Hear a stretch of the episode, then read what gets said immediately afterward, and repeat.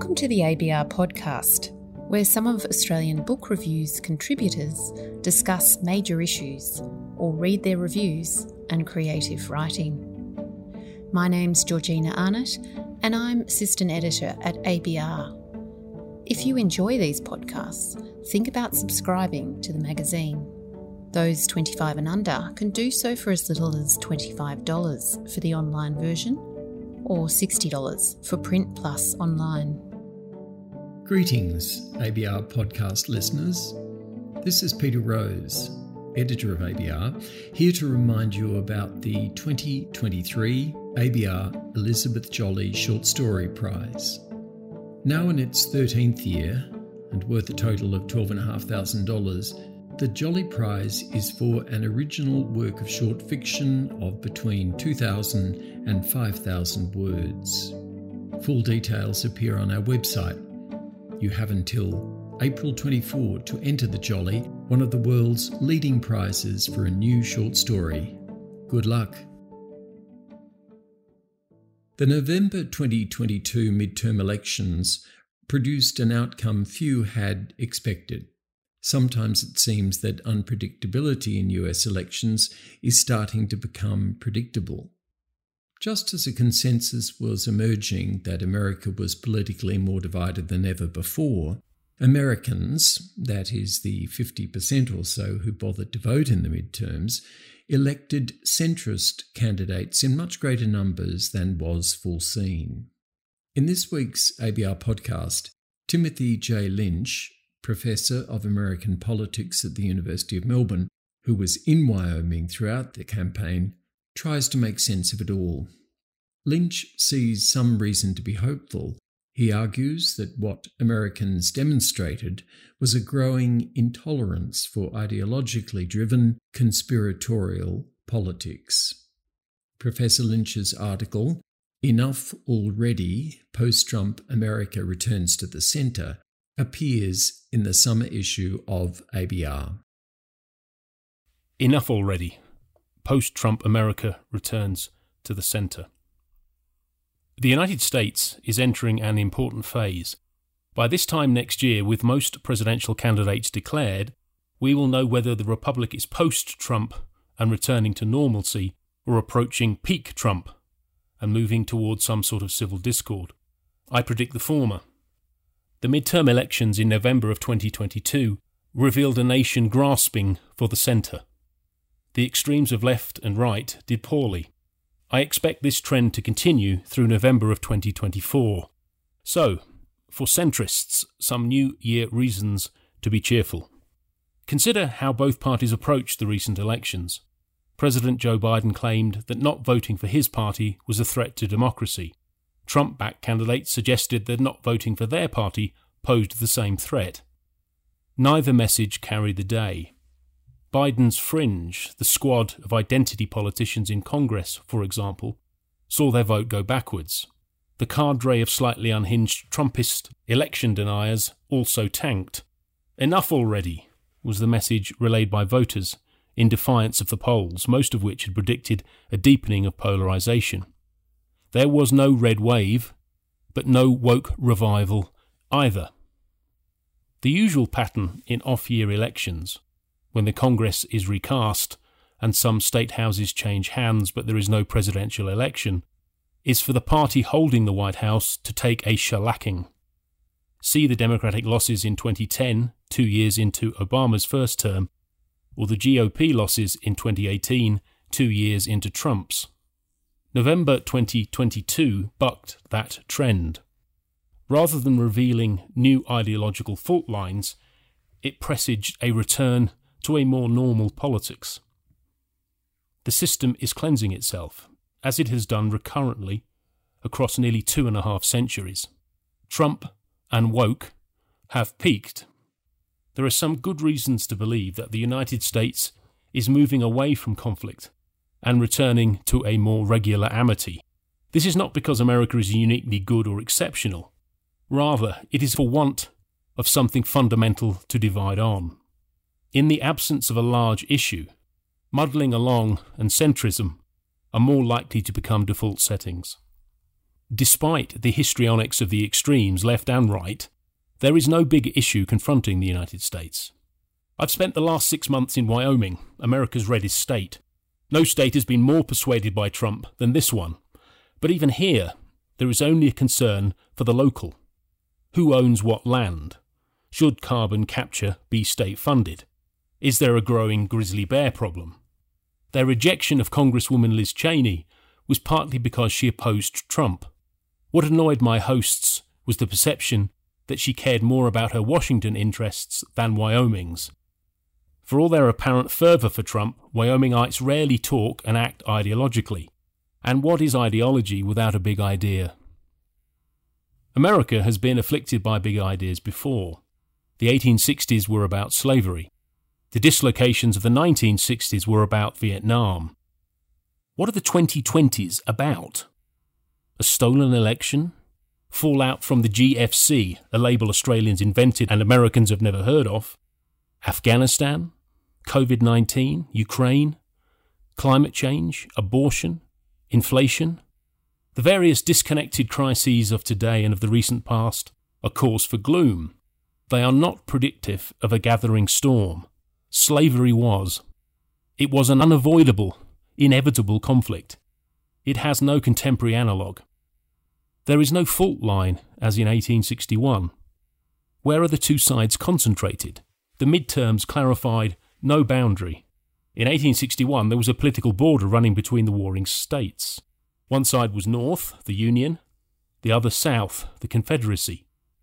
Each had a capital, Washington versus Richmond, and a president, Abraham Lincoln versus Jefferson Davis. Each led armies of hundreds of thousands. The victory of the North over the South was clear and decisive, at least on the battlefield. Slavery was made unconstitutional, even if racism endured. There is no modern front line behind which two sides could stand. A war between cities, which lean blue, and countryside, which leans red, would create so many fronts as to be meaningless. Even the question of abortion has been solved, or at least made soluble. Dobbs versus Jackson in 2022 was not Dred Scott. Roe versus Wade in 1973 was. When the US Supreme Court ruled in 1857 that African Americans had no rights which the white man was bound to respect, thus sanctioning the continued existence of slavery, they usurped democratic politics and set the nation on a path to civil war. In Roe versus Wade, the Supreme Court initiated a culture war by taking the issue of abortion out of democratic hands. The recent overturning of Roe in Dobbs did not initiate a renewed culture war, it brought the preceding one to a close. Reproductive politics, as in Australia, have been returned to the states and to the people pro choice Democrats mostly fail to exploit the issue for electoral gain. 43% of Democrats said it was the most important issue for them, but pro life candidates for governor in Florida, Georgia, Ohio, and Texas, for example, all won. Marriage equality, similarly, has been made subject to democratic legislation and removed from judicial fiat Andrew Sullivan, one of the most reliable commentators on American politics, hailed the recently passed bipartisan Respect for Marriage Act as a sign of a reviving centre. Issues made huge by the judiciary attempting to resolve them, such as abortion and LGBTQ rights, have been made manageable by returning them to democratic politics. Americans seem to have had enough of both parties' ideologues using the Supreme Court to pursue agendas that should be properly pursued by elected representatives. Rights will be more secure if and when they are put in the Constitution by Congress. Lincoln's novel idea at Gettysburg, government of the people, by the people, for the people, might yet live. It is true, as it was for Lincoln, that the United States today is divided politically, possibly more evenly than deeply. In 2020, Biden beat Trump by 81.3 million votes to 74.2 million. In last year's midterms, votes for House of Representative candidates were 50.7% Republican and 47.8% Democratic. This creates the illusion of two great opposing camps, a house dividing against itself. But despite the highest turnout since 1992, more than 33%, that's 80 million, of the population did not vote in 2020. Even fewer did last November, a majority, in fact, of 53%. This ambivalent, apathetic, disengaged, satisfied, label them how you like, third to a half of voters decided the stakes were not high enough to pick a side. Even if we bemoan polarisation, it is harder to ignore the choice it makes possible. Unlike the recent Victorian elections, where Conservative voters were asked to swallow the Liberals' aping of Labour positions, American voters could preference one of two quite different platforms.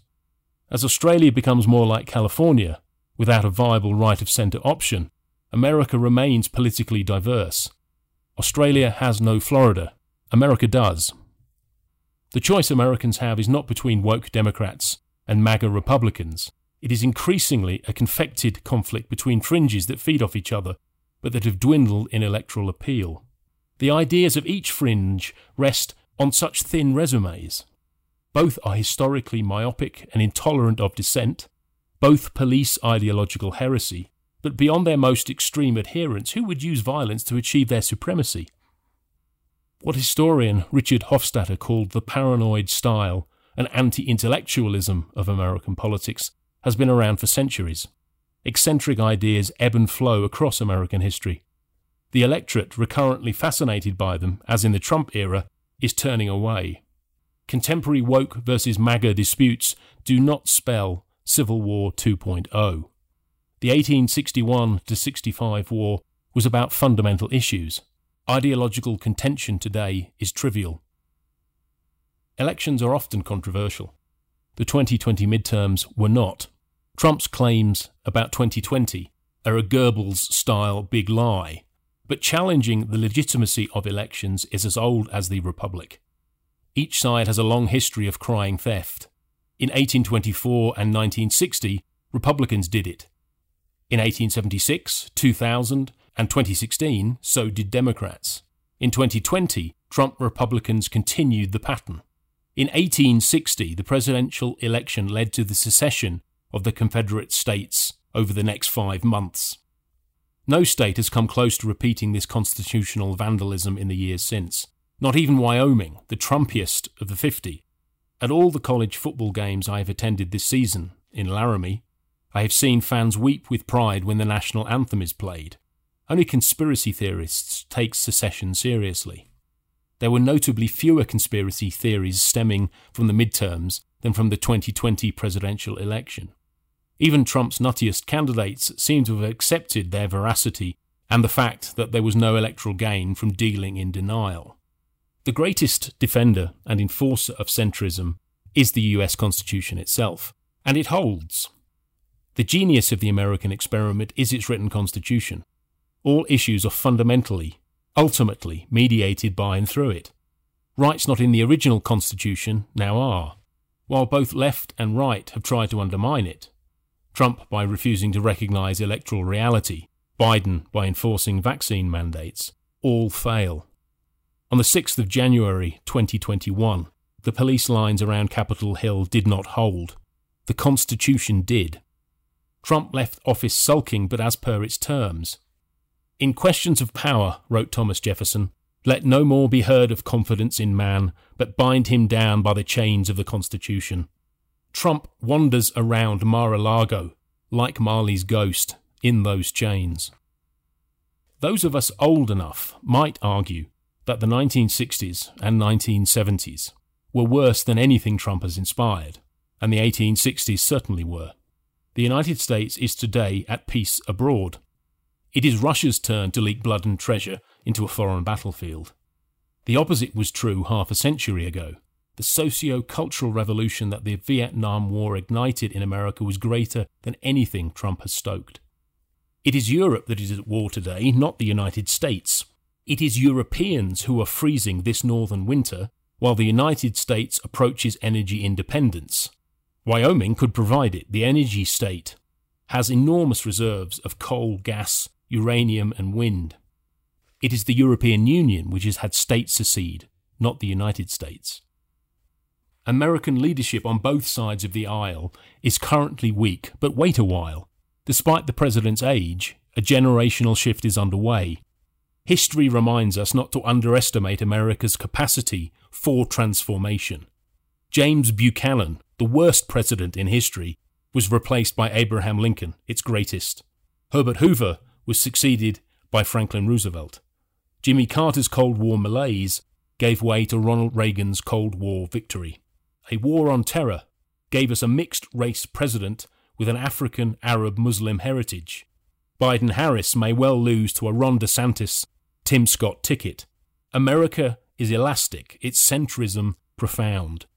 Its opponents, from Russia's Kremlin to China's Politburo, much less so. Don't count America out just yet. Thanks for listening to the Australian Book Review podcast. Join us again next week. If you enjoyed this episode, why not consider subscribing to ABR? Subscriptions start from just $10 a month for full digital access. Visit our website for more information. We'd like to thank Stacey Chan, who edits the podcast, as well as our contributors who take the time to read their articles and creative writing. And if you enjoy listening to the ABR podcast, please consider leaving us a review on iTunes.